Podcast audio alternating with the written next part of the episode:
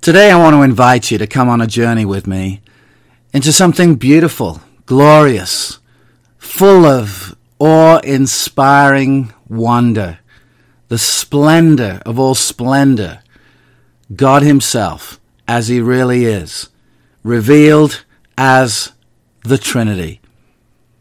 God, the Holy Trinity. I want to talk about the gospel of the Holy Trinity. You see, I love the Trinity.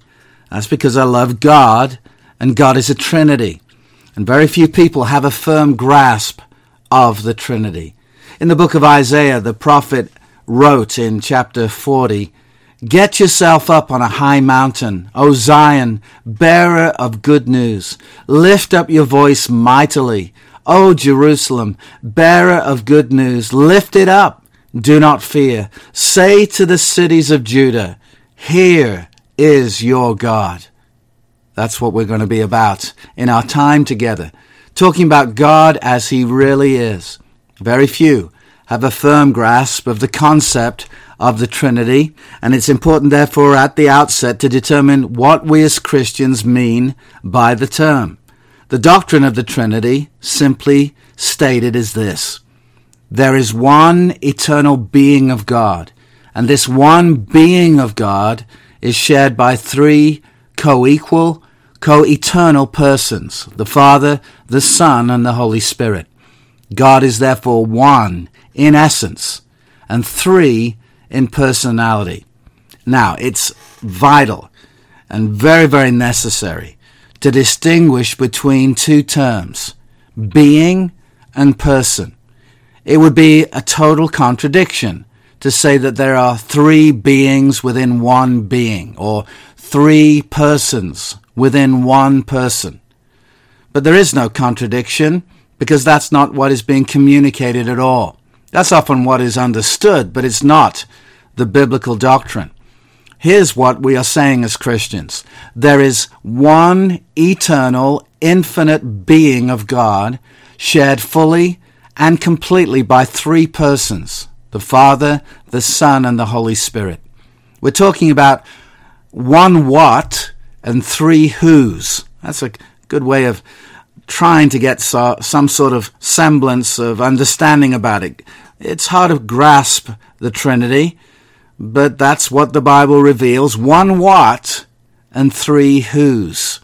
One God and three persons. All the major cults of today uh, the Jehovah's Witnesses, the Watchtower organization, the Mormons, or the Latter day Saints, they contend that Christians have simply made up the concept of the Trinity. They say, well, the term's not even found in the Bible. Of course it's made up. Well, it's true that the actual term cannot be found in Scripture, the term Trinity, but I'd have to say, well, so what? Even the word Bible is not found in the Bible. You might find it on the front of the Bible. But the term Bible comes from the word biblos, meaning book, and therefore uh, the word Bible means the book. The Bible is not just a book, but the book. It's the very word of God himself. And it's the most important book anyone can ever read. That's why we call it the book, the Bible. It's the only one that is inspired by God. All scripture is given by inspiration of God. Or literally, all scripture is God breathed. Theopneustos is the Greek term found in 2 Timothy 3 verse 16. All scripture is breathed out by God and is therefore uh, more than enough to equip us for all that we need in ministry. That's the context of those words. So it's on the basis of the God breathed scripture that Christians throughout the centuries have professed belief in the Holy Trinity, affirming the fact that our one God is eternally existent in three persons the Father, the Son, and the Holy Spirit, who are co equal, co existent, and co eternal. There never was a time when the Father was not, or the Son was not, or the Holy Spirit was not. They are co-eternal, co-existent, co-equal. And that's because those concepts are found clearly in Scripture. Now, many avoid the subject of the Trinity. They might say, well, it's for seminary students only, those who have uh, a desire to understand these things. Uh, it serves no practical use. I have to disagree with that a thousand percent, if that's possible. Uh, God has revealed himself as the Trinity for our edification, and it's for all our edification. It's for all of our building up in the most holy faith. It is a mystery, to be sure, but it's not a contradiction. There's one what and three who's, and it's this God who is dealing with us as the sons of men. There is no other God but the God who is the Holy Trinity Father, Son, and Holy Spirit. In our offer of the gospel, when we take the gospel to the world and to people that we uh, share the good news of Jesus Christ with, oftentimes we offer salvation, but try not to let on the fact that God is a Trinity. But this might be something people learn down the line, so to speak. I think that's a mistake, and it's certainly uh, not what the gospel writers wanted us to understand about God. In fact, when John, who writes his gospel, tells us why he writes the gospel, in John chapter 20, verse 31, he says, I've written these things to you that you might believe that Jesus is the Christ, the Son of God, and that by believing you would have life in his name. Even there in the explanation as to why the Gospel of John was written, John tells us, I want you to believe something specific about the Lord Jesus. He's the Messiah. He's the Christ. He's the long awaited anointed one. And he is the Son of God. He wants us to understand the Father Son relationship. Of course, it's the Holy Spirit also who is God, and that is made clear in certain passages in the Gospel of John. And John wants us to know about the Holy Spirit as well. But if you even start with the first verse of John's Gospel, it reveals a Trinitarian God, the Father and Son, in an eternal relationship. We know John chapter 1 and verse 1 so well, we could almost quote it in our sleep. In the beginning, En arche in Greek. As far back as you can go in time, God was already there. And who was with him? The Word. In the beginning was the Word, and the Word was with God, and the Word was God. So there's a difference, a distinction between the Word and God in the beginning was the Word. The Word was with God. There's a distinction. And the Word was God. How do we understand that? Only the Holy Trinity. And understanding the concept of Trinity can explain to us what is meant in John chapter 1, verse 1. In the beginning, as far back as you can go, the Word already was there with God. Pros God. Literally, it means face to face with God. There was an eternal relationship of love between the Father and the Son. And this is the glorious message of our Bibles that God is not some solitary person by himself for eternity, eventually, after an eternity, thinking, I'll make a creation in which I can show some loving thoughts and do some loving things. No, the Bible's revelation is that God was in a love relationship of immense proportions, infinite proportions. The Father, the Son, and the Holy Spirit were in a love relationship for eternity, and creation is the overflow.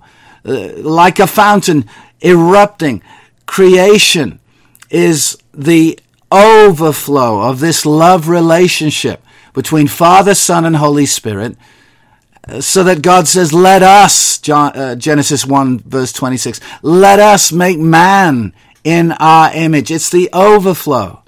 We see this so well in Jesus' prayer in John chapter 17, where he talks of this love relationship before the world began.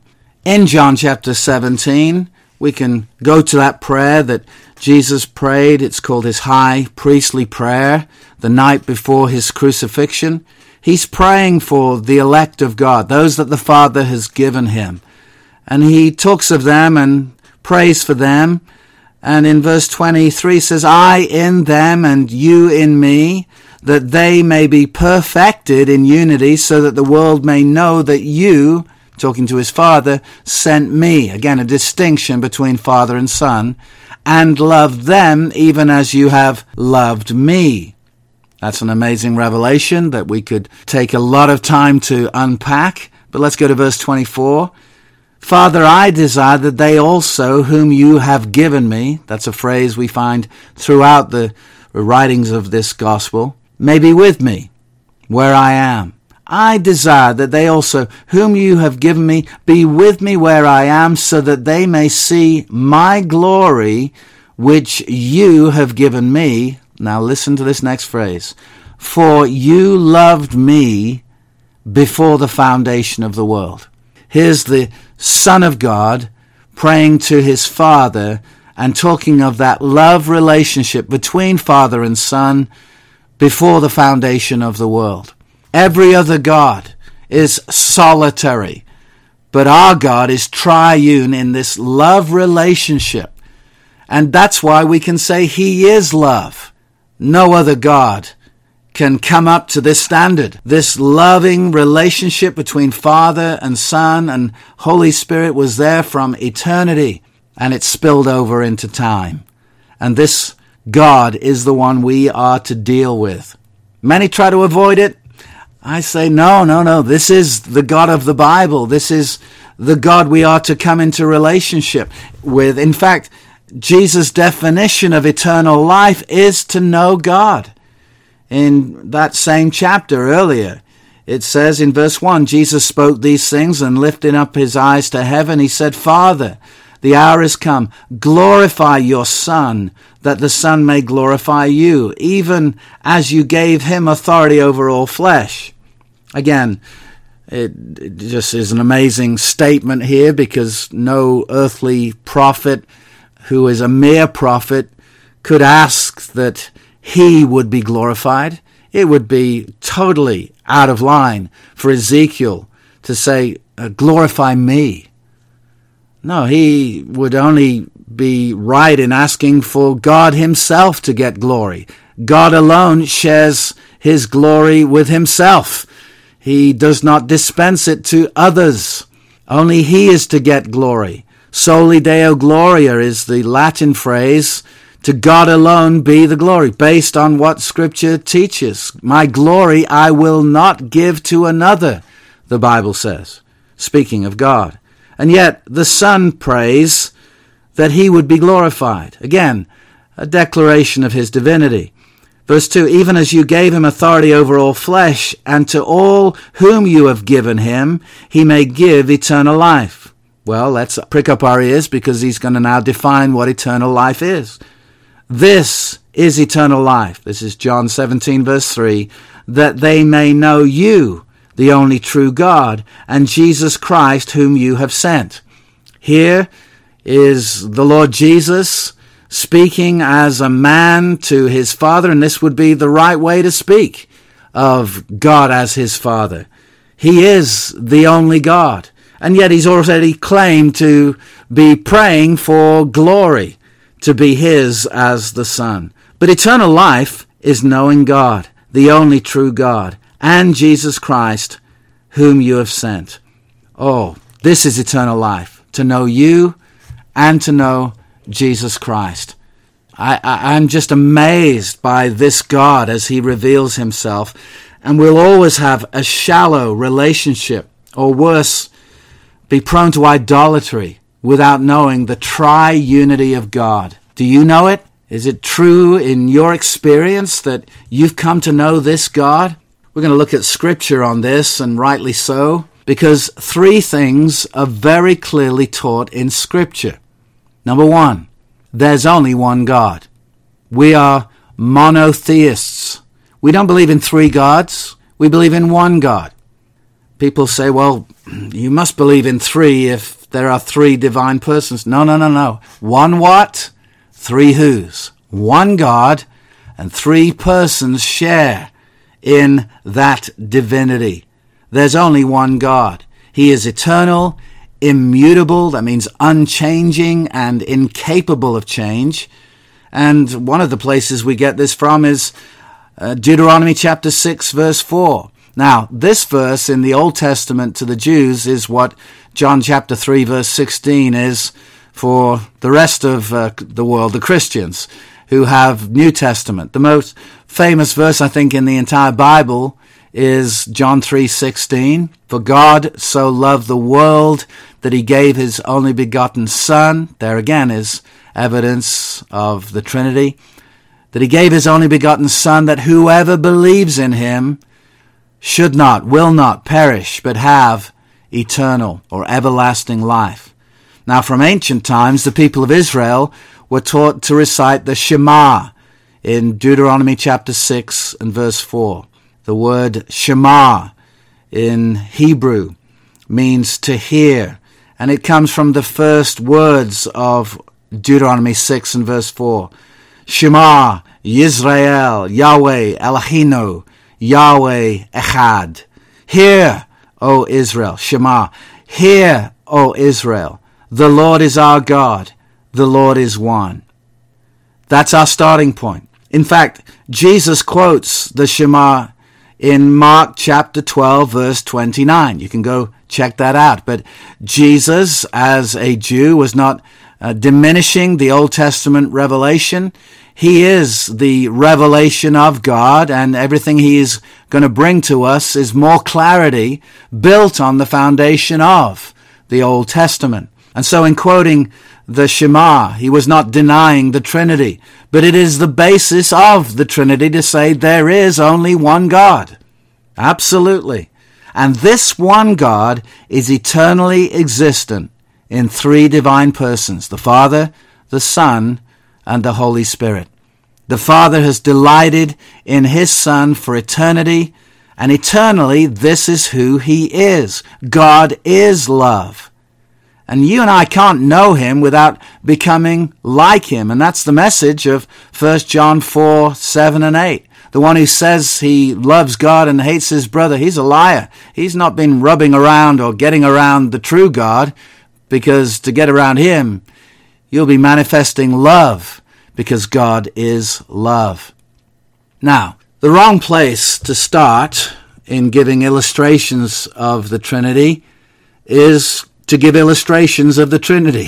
Do you know what I mean by that? Many times uh, in a classroom or with children, teachers like to give illustrations, and they do this oftentimes with the Trinity, but it, it's, it's never in our Bible that we find an illustration of the Trinity because God is unlike anything in creation. You ever heard of this? God, the Trinity, is like three states of H2O. There's the liquid, the water, there's the steam that rises and there's ice.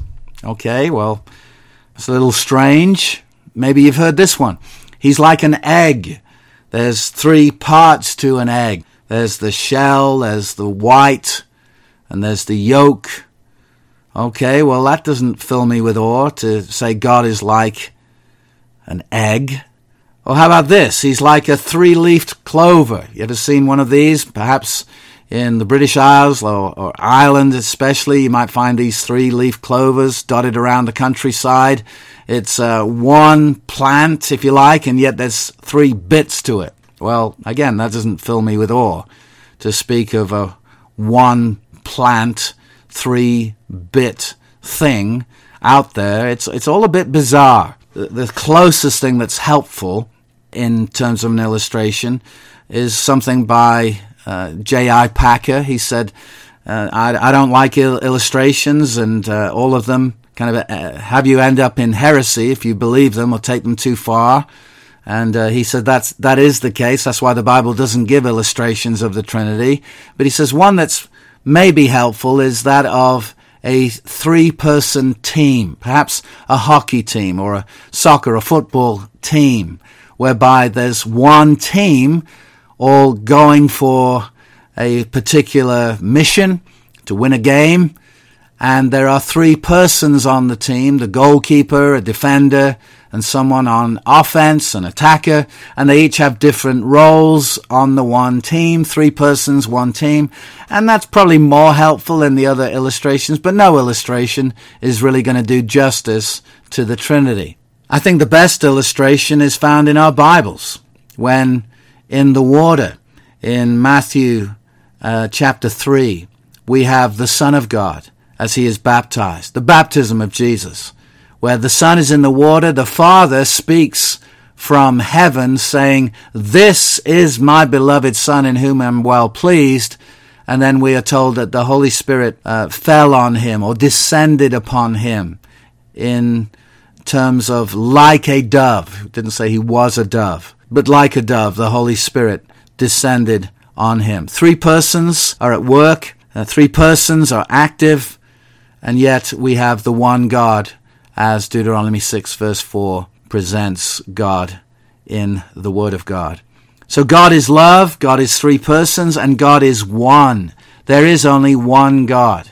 We find this throughout our Bibles. There is only one God. Isaiah chapter 43. We have this revelation from God about himself. Again, it's a confirmation of Deuteronomy 6 and verse 4 in Isaiah, as I turn to it in chapter 43 and verse 10, God says this You are my witnesses, declares the Lord, and my servant, whom I have chosen, so that you may know and believe me, and understand that I am He. Before me there was no God formed, and there will be none after me. I even I am the Lord, and there is no Saviour besides me. It goes on. It is I who have declared and saved and proclaimed, and there was no strange God among you. So you are my witnesses, declares the Lord, and I am God. Even from eternity I am He, and there is none who can deliver out of my hand. I act, and who can reverse it? Malachi 3 6, I am the Lord, I change not. That's what we're saying. He's immutable. As God, He does not change. He is eternal. There is one God. 1 Timothy 2 verse 5, a New Testament verse that says, There is one God and one mediator between God and man, the man, Christ Jesus. In the book of James, chapter 2, verse 19, uh, sarcasm is literally dripping from the quill of James as he says, You believe that there's a God, you believe in one God, you do well. Even the demons believe and tremble. They know that there's one God. So that's a fact of Scripture. There's one God.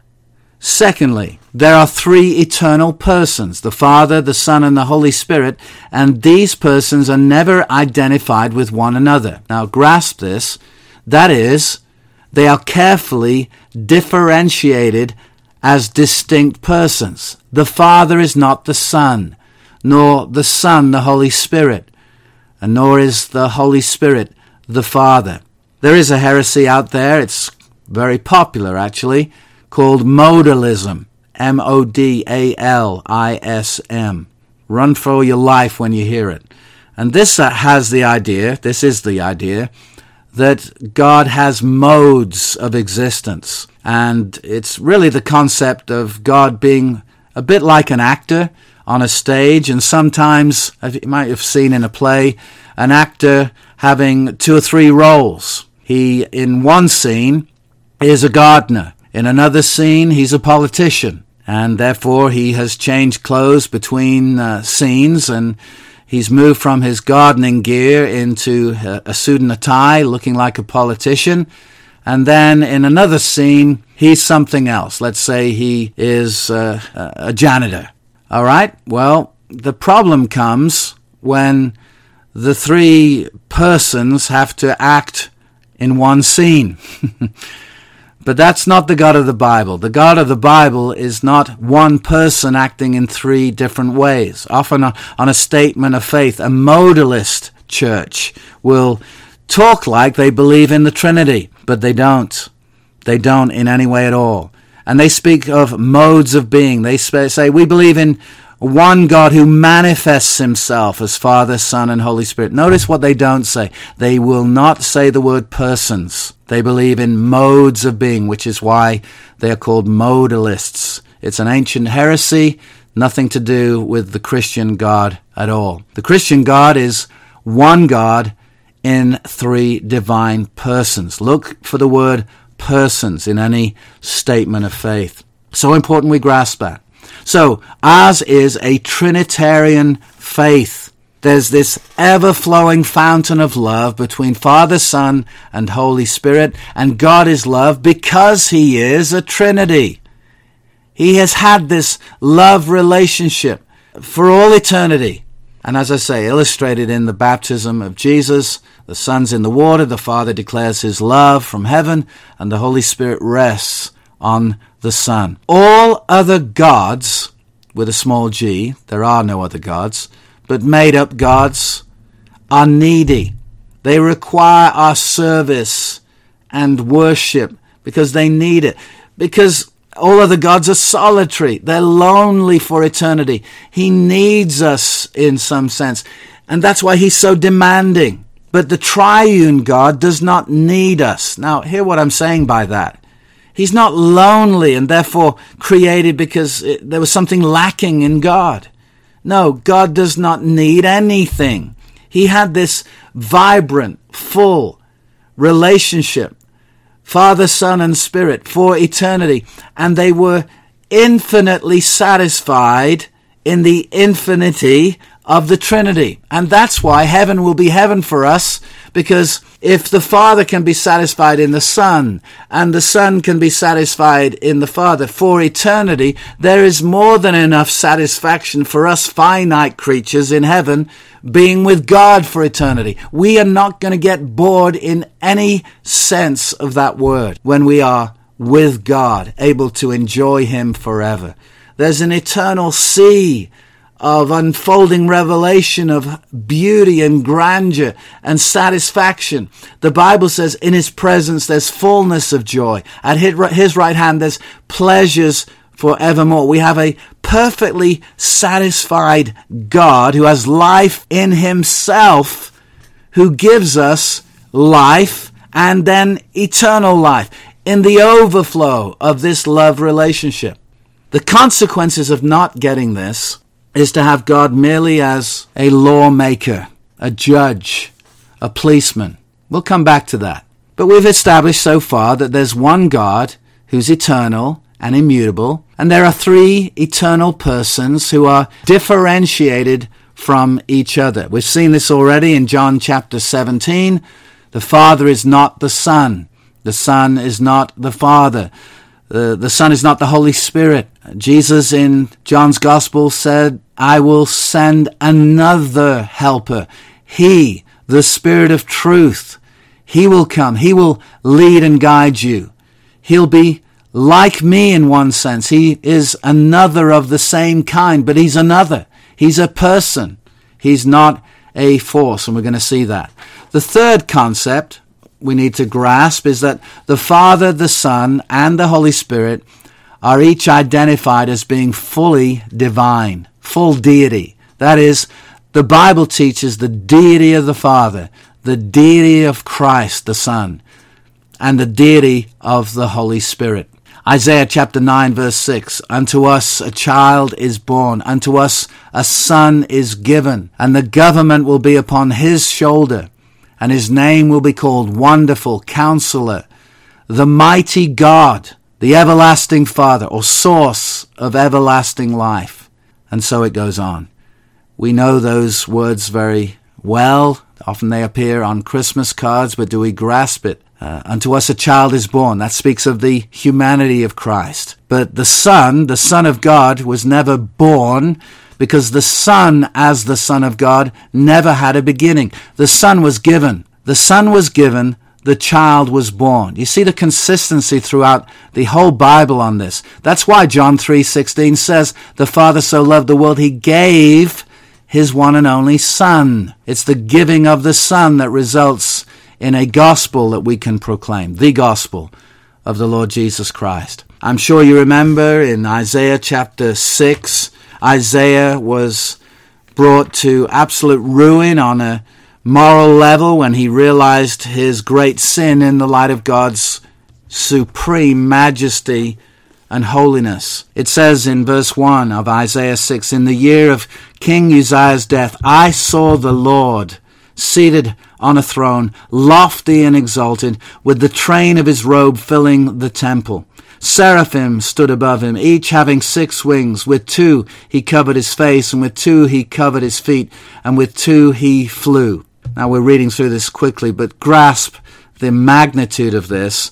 These are angels uh, made for the very presence of God, just as birds are made to fly and fish are made to swim in the sea. These were angels made for the very presence of God.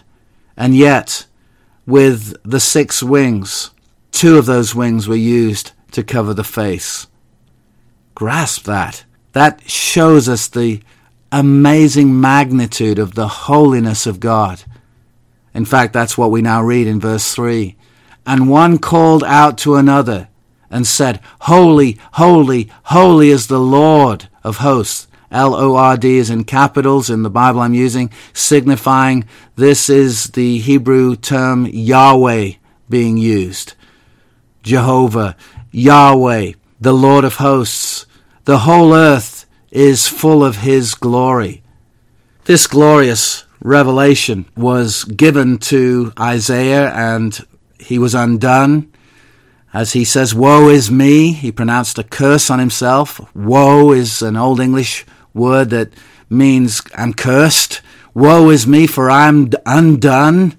And then we hear the intervention of God or read of it in Isaiah 6. Now, what's su- supremely interesting to us is that in John's Gospel, in uh, John chapter 12, the Gospel writer tells of this experience of Isaiah in seeing God upon the throne and seeing the glory of God and speaks of this incident in remarkable terms.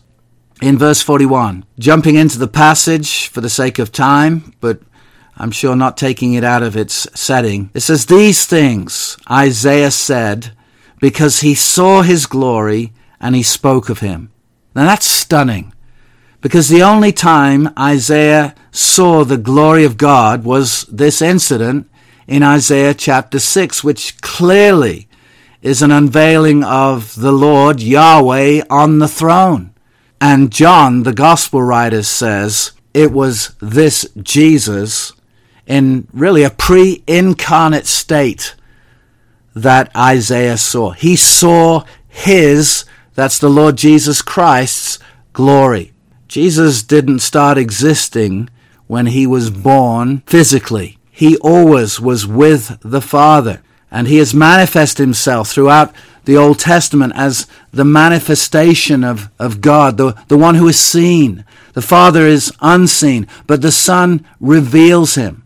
John chapter 1 verse 18 spells this out. No one has seen God at any time. Speaking of the Father. But the only God who's in the bosom of the Father, he has explained him. He has exegeted him. He has revealed him. And that's what he's done in time, in being born into this world.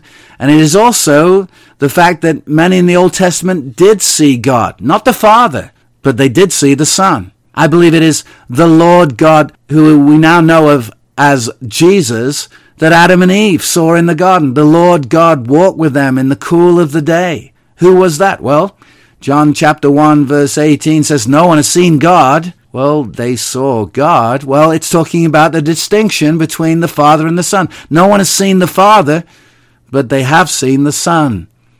And that's the one who walked with them. And all through the Old Testament, we have glimpses of this.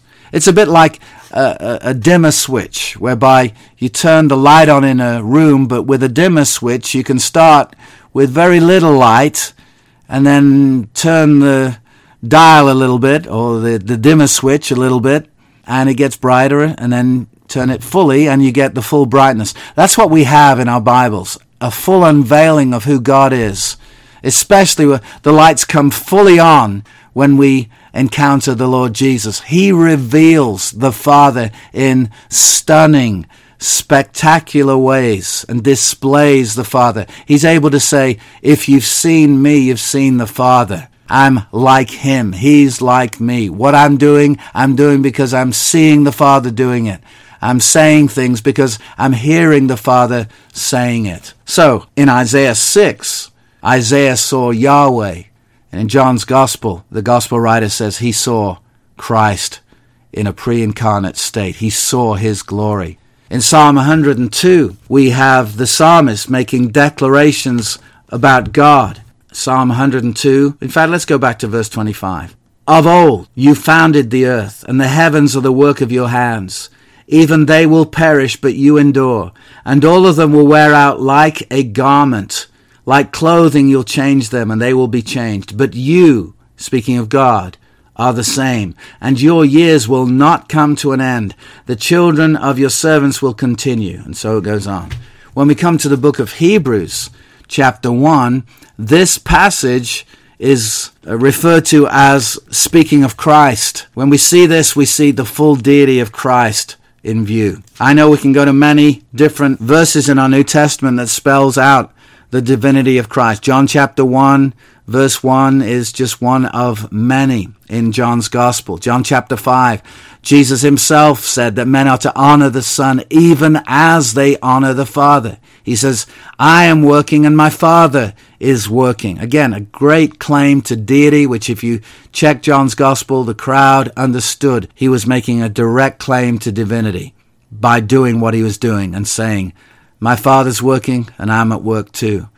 Uh, after the resurrection, Thomas fell down before him in John chapter 20 and said, My Lord and my God. Verse 28. In John chapter 8 and verse 58, he calls himself the great I am and says, Before Abraham was, I am. Clear, clear reference to deity. All the way through the epistles, we see the exact same thing emerge. Here in Hebrews chapter 1, it says, Of the Son, he says, Your throne, O God, is forever and ever. We could back up and look at verse 6. And when he again brings the firstborn into the world, firstborn is a title, uh, not speaking of the son being born in that sense of uh, physicality, but it's a title of firstborn, which means he gets all of the rights of sonship. When he brings the firstborn into the world, he says, and let all the angels of God worship him. Worship of anything less than God is forbidden. Ezekiel would never be uh, worshipped. Jeremiah never worshipped. But all of the angels of God, it says, let all of them, not some, let all the angels of God worship him. Talking of Christ. And of the angels, he says, who makes his angel angels winds and his ministers a flame of fire. But of the Son, he says, God says, your throne, O God, is forever and ever. The righteous scepter is the scepter of his kingdom. You've loved righteousness and hated lawlessness. Therefore, God, your God, has anointed you with the oil of gladness above your companions. And, again, speaking of the Son, hear this. There's no doubt who is in view here the Lord Jesus Christ. And the Hebrew writer tells us that the passage we just read in Psalm 102 was a reference to the Lord Jesus. And you, the Son, and you, Lord, in the beginning laid the foundation of the earth, and the heavens are the works of your hands. Colossians makes it clear Colossians 2 verse 9. In Christ dwells all the fullness of deity in bodily form. That's a tremendous scripture. Uh, he's the great God and Savior, Jesus Christ. There's one God, and Jesus is also called God throughout the Bible. He is worshipped, and only God is to be worshipped. Philippians 2 speaks of though he was existing in the very form of God, he did not uh, regard that equality something to be grasped at, held on to at all costs, but made himself of no reputation. It speaks of the humility of this one who descended from heaven and became a man and descended even to the lowest point of being a slave of the Father, even to go to death on the cross and therefore God has highly exalted him. Uh, this one uh, in addition to his deity, added humanity. The Word became flesh, as John chapter 1, verse 14 states.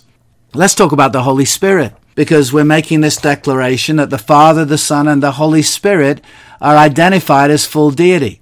In the cults, uh, the Jehovah's Witnesses uh, speak of the Holy Spirit as a force and not a person. Well, who exactly is the Holy Spirit? Is he an impersonal force? Well, others put him as a dove, like a dove like creature. He's fragile, super sensitive. Really? The Bible speaks of him in very different terms and ascribes to him attributes that only could be true of God. He's called God, Acts chapter 5 is a very easy reference to look at because Ananias and Sapphira, it says, lied to the Holy Spirit. Verse 3. And in the next couple of verses, Peter makes it clear that in lying to the Holy Spirit, they have not lied to men, but to God. So, the Holy Spirit is omnipresent. That's a word that means all, omni meaning all, and present obviously means present. He's present in all places. He's everywhere present. The Holy Spirit is everywhere at all times. Hear this from Psalm 139, verse 7. Where can I go from your spirit? Or where can I flee from your presence? If I ascend to heaven, you are there. If I make my bed in Sheol, behold, you are there. If I take the wings of the dawn, if I dwell in the remotest parts of the sea, even there your hand will lead me and your right hand will lay hold of me. The Holy Spirit is omnipotent. Omnipotent is the way we say it. Omni, all potent power. He's all powerful. Hear this in Luke chapter 1 concerning the announcement of the birth of Christ. In verse 34, Mary said to the angel, How can this be, since I am a virgin? The angel answered and said to her, The Holy Spirit will come upon you, and the power of the Most High will overshadow you. And for that reason, the Holy Child shall be called the Son of God. He's omnipotent. Power of the Most High is the power of the Holy Spirit. He's omniscient. Omni, all. Uh, the word uh, speaks of knowledge. And so the Holy Spirit is omniscient. He has all knowledge. Hear this in 1 Corinthians 2, verse 10. For to us God revealed them through the Spirit. For the Spirit searches all things, even the depths of God. For who among men knows the thoughts of a man except the Spirit of the man which is in him? Even so, the thoughts of God knows no one, or no one knows, except the Spirit of God. God, the Holy Spirit. He is the one who knows the thoughts of God. That's omniscience. He's eternal. Hebrews 9 verse 14. See, the Holy Spirit has no beginning, no end. In verse 14 of Hebrews 9, how much more will the blood of Christ, who through the eternal Spirit offered himself without blemish to God, cleanse your conscience from dead works to serve the living God. Did you hear it? The eternal Spirit. This is the Holy Spirit who is holy. He's holy, W H O L L Y, pure, perfect, sacred, set apart. Let's look at those simple words. The Holy Spirit. The word the speaks of a definite article denoting the uniqueness of the Spirit. While there are many different spirits out in the world, there's only one Holy Spirit. Is the Holy Spirit. The word holy depicts his utter purity and sacredness. And the word spirit speaks of immateriality rather than physical or material substance. Now, hear this. The Bible ascribes him all the characteristics of personality. He is a he, not an it. Jesus in John's Gospel referred to him as He when He, the Spirit of truth, comes, when He, the Comforter, comes, when He comes. You see, as a person, He has a will. No force has a will, but the person of the Holy Spirit does. Hear this 1 Corinthians twelve eleven. But one and the same Spirit works all these things, distributing to each one individually just as he wills. The Bible says he has a mind.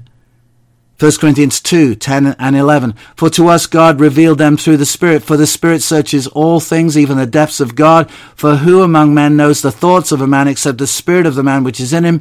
Even so, the thoughts of God no one knows except the Spirit of God. Hear this in Romans 8, 26. In the same way, the Spirit, capital S, talking of the Holy Spirit, also helps our weakness. For we do not know how to pray as we should, but the Spirit Himself Again, not itself.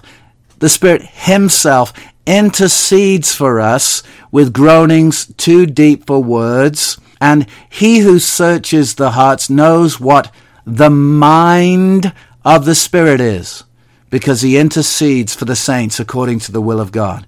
The Holy Spirit has a mind. The Holy Spirit speaks. I know with electricity we can make certain objects speak, but electricity doesn't have a will, isn't able by itself to form words, but the Holy Spirit speaks. Hear this Acts chapter 13, verse 1. Now there were at Antioch in the church that was there prophets and teachers, Barnabas and Simeon, who was called Niger, and Lucius of Cyrene, and Manaen, who had been brought up uh, with Herod the Tetrarch, and Saul, while they were ministering to the Lord and fasting, now hear this, the Holy Spirit said, Set apart for me Barnabas and Saul for the work to which I have called them. Now we don't know in what way the Holy Spirit spoke. Most people, most scholars would believe that this was uh, the Holy Spirit working through prophecy. But notice what Scripture says the Holy Spirit said. Uh, men spoke, but it was the Holy Spirit speaking through them. The Holy Spirit said. That's what the scripture says. He has emotions. You see, a force cannot be grieved. Electricity can't be grieved. Gravity can't be grieved. But a force is not what the Holy Spirit is. He's a person and he can be grieved. That's why the Bible says in Ephesians 4:30, "Do not grieve the Holy Spirit of God." By whom you are sealed for the day of redemption. The command to not grieve the Holy Spirit speaks of the fact that it's possible to grieve Him, so don't do it, unlike a mere force. You see, the Holy Spirit can be lied to. You don't lie to a force. You've lied to the Holy Spirit, Peter said to Ananias. And you've not lied to men, but to God. He can be grieved, as we've said. He can be quenched. First Thessalonians 5:19 Do not quench the spirit. The Holy Spirit can be resisted. Acts chapter 7 verse 51. We will always resist the Holy Spirit unless God gives us a new heart. And so it was very, very clear the hearers in uh, Stephen's sermon were resisting the Holy Spirit. Acts chapter 7, verse 51. You men who are stiff necked and uncircumcised in heart and ears are always resisting the Holy Spirit. You're doing just as your fathers did. The Holy Spirit can be blasphemed. That's to speak against. Therefore, in Matthew 12, 31, I say to you, Jesus speaking, any sin and blasphemy shall be forgiven people, but blasphemy against the Spirit shall not be forgiven. Whoever speaks a word against the Son of Man, it shall be forgiven him. But whoever speaks against the Holy Spirit, it shall not be forgiven him, either in, either in this age or in the age to come. Now, the Bible uses names, titles, and symbols to describe the work of the Spirit. He's referred to as fire, wind, water, wine. He's referred to even as being dove like, yet the Holy Spirit is actually none of these things.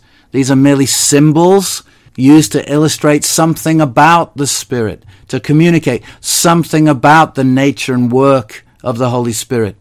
Yet neither of these terms individually, nor all of them collectively, fully characterize the Holy Spirit. He's a person. He's called the Spirit of Christ, 1 Peter 1.11. The Spirit of God, Genesis 1, 2, Job 33, 4, Romans 8, 11. The Spirit of glory, 1 Peter 4, The Spirit of the Lord, Isaiah 61, 1. The Spirit of the Father, Matthew 10, 20. The Spirit of the Son, Galatians 4, 6. The power of the highest, Luke 1:35. He's also the spirit of holiness, Romans 1, 4. The spirit of knowledge, Isaiah 11, 2. The spirit of life, Romans 8, 2. The spirit of might, Isaiah 11, 2. The eternal spirit, Hebrews 9:14, the spirit of truth, John 14:17, and chapter 15, 26. The spirit of grace, Zechariah 12:10. The spirit of judgment, Isaiah 4, 4. The spirit of adoption, Romans 8:15. The spirit of counsel, Isaiah 11, 2. John 14, 15 through 18. The spirit of revelation, Ephesians 1, 17. Now, much more could be said and should be said about this divine person called the Holy Spirit. Yet, even with these few thoughts, they're enough to cause us to marvel at such a wonderful person who's been sent to help us as the children of God, to lead us and guide us into the truth of the Word of God. He is the Paraclete, the one called alongside us to help. And the Christian life is impossible without the Holy Spirit and His involvement. The Trinity works in salvation, in terms of unity. The Father chooses a people, the Son dies for those people, makes atonement for them, and then the Holy Spirit applies redemption to this exact same group. There's a unity of purpose in the Trinity. And the gospel is Trinitarian. We're kind of out of time right now, and we want to talk about so much more. But this will get us started to understand who our God is. God is one. There is one God and three divine persons the Father, the Son, and the Holy Spirit. Breaking forth in joy and love, this God made everything, all creation, including man.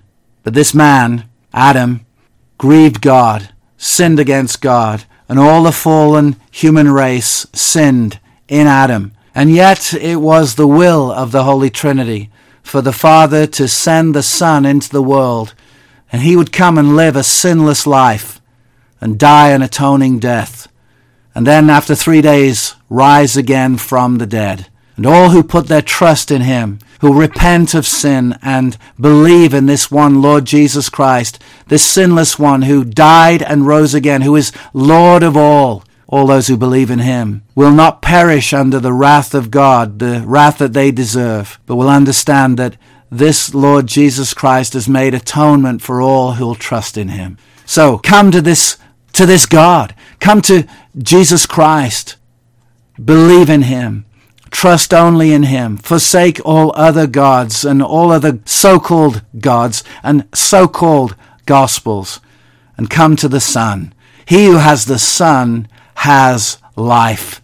And the Bible tells us of this Lord Jesus who's come into the world for a specific purpose to save a people for himself. And justification is the fact that God declares us right in his sight because of Christ. Our sins were transferred to Christ on the cross. Our sins were laid on him. All we like sheep have gone astray. We have turned every one to our own way, and the Lord has laid on him the iniquity of us all. So believe in him, because transferred to all those who believe is the righteousness of Christ, which allows us to stand in the presence of the Father clean because of Christ. He was our substitute who stood in our place and hung there in our place on the cross 1 Peter 2:24 he bore our sins in his body on the tree. And 1 Peter chapter 3 verse 18 describes why Christ came. It says, "For Christ also died for sins once for all, the just for the unjust, so that he might bring us to God." That's the whole point of the gospel, to bring us to God. And the revelation of the Bible is that this God is the Holy Trinity. Before I close, let me recommend a few resources whereby you can take this a lot further. Uh, Nathan Busenitz, if you look up uh, his name online, Google it, and look up this question Did Constantine invent the Trinity? You'll see some resources from a Shepherd's Conference message. There's a PDF and PowerPoint slides going into much depth, answering the accusation of the cults that the Christian church in the fourth century made up the concept of the Trinity. It was unknown before then. That's absolute hogwash.